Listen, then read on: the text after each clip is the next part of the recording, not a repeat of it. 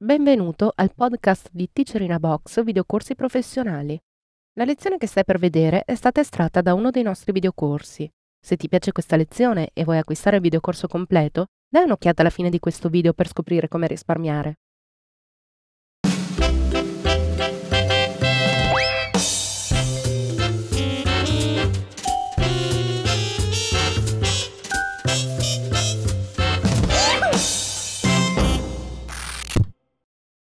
Episodio numero ottantuno, lo stitching. Corrisponde alla lezione ottocentocinquanta, tratta dal seminario Fotografia Digitale, Regole e Creatività durante e dopo lo scatto. Teacher Angela Traverger. Vediamo adesso in questa lezione come utilizzare Photomerge o l'autoallineamento dei livelli e l'autofusione dei livelli per creare uno stitching. Lo stitching, come vedete in questo esempio, è l'assemblaggio di più fotogrammi su un unico file finale. Solitamente viene usato nella fotografia di sport per mostrare le fasi delle manovre o il percorso di un atleta. Vediamo ora assieme due esempi differenti per capire come possiamo procedere.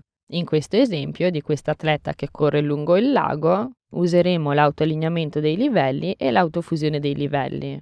Selezioniamo quindi le nostre cinque fotografie e dal menu Strumenti, Photoshop, Carica file in livelli Photoshop.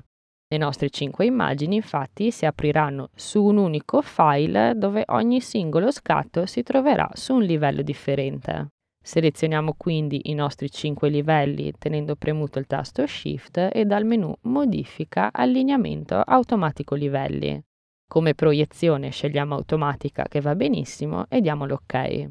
Con lo strumento Zoom tenendo premuto il tasto Alt zoomiamo all'indietro per vedere com'è riuscito l'allineamento.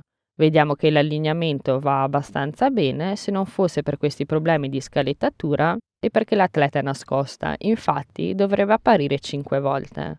Vediamo quindi se l'autofusione dei livelli ci aiuta o se bisogna poi intervenire manualmente. Andiamo quindi all'interno del menu Modifica, Fusione automatica livelli. Come metodo di fusione scegliamo Panorama e teniamo attivata la voce Toni e colori uniformi. Diamo l'ok e vediamo che Photoshop ha creato una maschera per ogni singolo livello, nascondendo o mostrando porzioni dello stesso.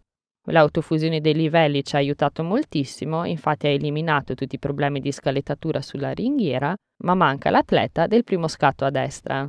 Clicchiamo ora sulla maschera tenendo premuto Shift per disattivare temporaneamente la maschera e vedere dove è posizionato di preciso l'atleta.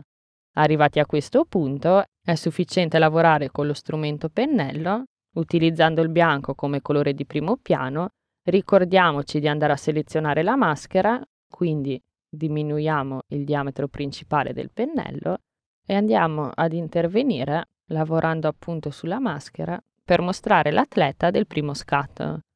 Zoomiamo ulteriormente per andare a guardare i dettagli e vediamo che l'autoallineamento dei livelli e l'autofusione dei livelli ha fatto un buonissimo lavoro e ci ha aiutato a creare velocemente uno stitching. Ricordiamoci velocemente che se una maschera è nera va a mostrare il contenuto del livello sottostante ed è per questo che siamo intervenuti sulla maschera utilizzando un pennello di colore bianco. Questo perché dove la maschera è bianca mostra la porzione del livello al quale è collegata.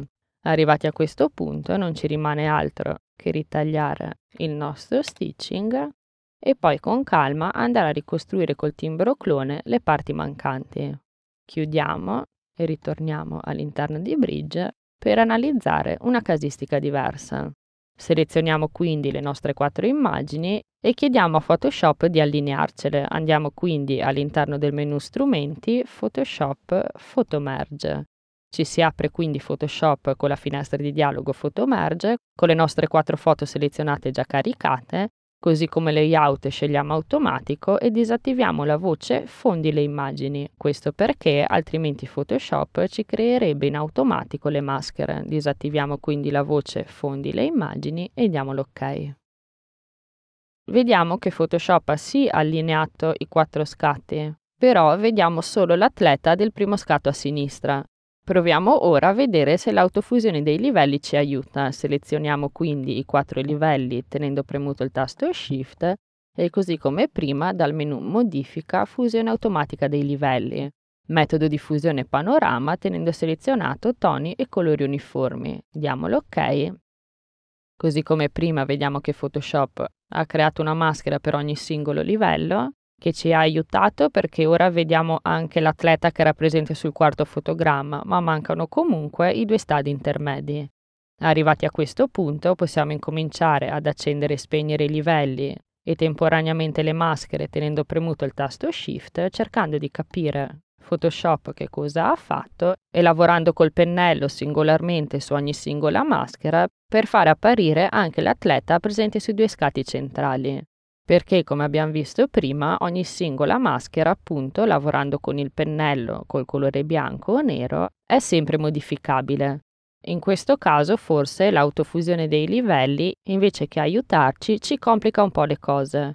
Tornerei infatti indietro con la storia, prima della fusione automatica dei livelli, e intervengo manualmente creando le maschere e utilizzando il pennello.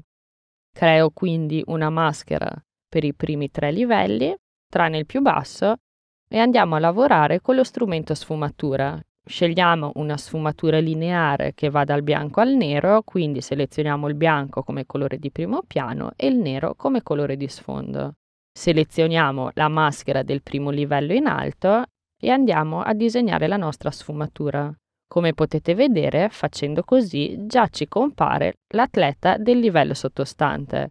Questo perché, lo ricordiamo velocemente, quando la maschera è nera mostra il contenuto del livello sottostante, mentre dove la maschera è bianca mostra il contenuto del livello al quale è collegata, dove la maschera è grigia ci mostra in trasparenza il contenuto del livello sottostante.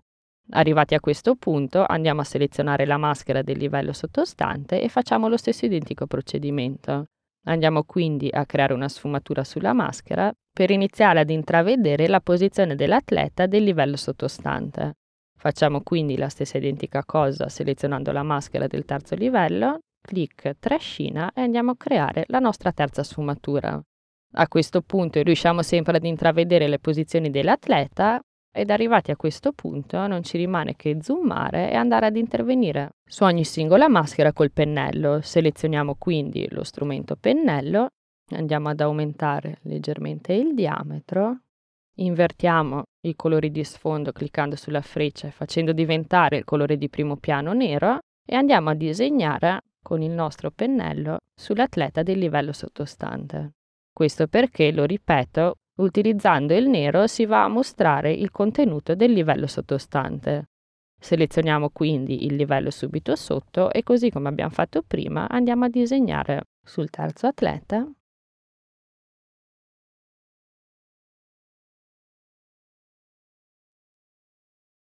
e infine sul quarto.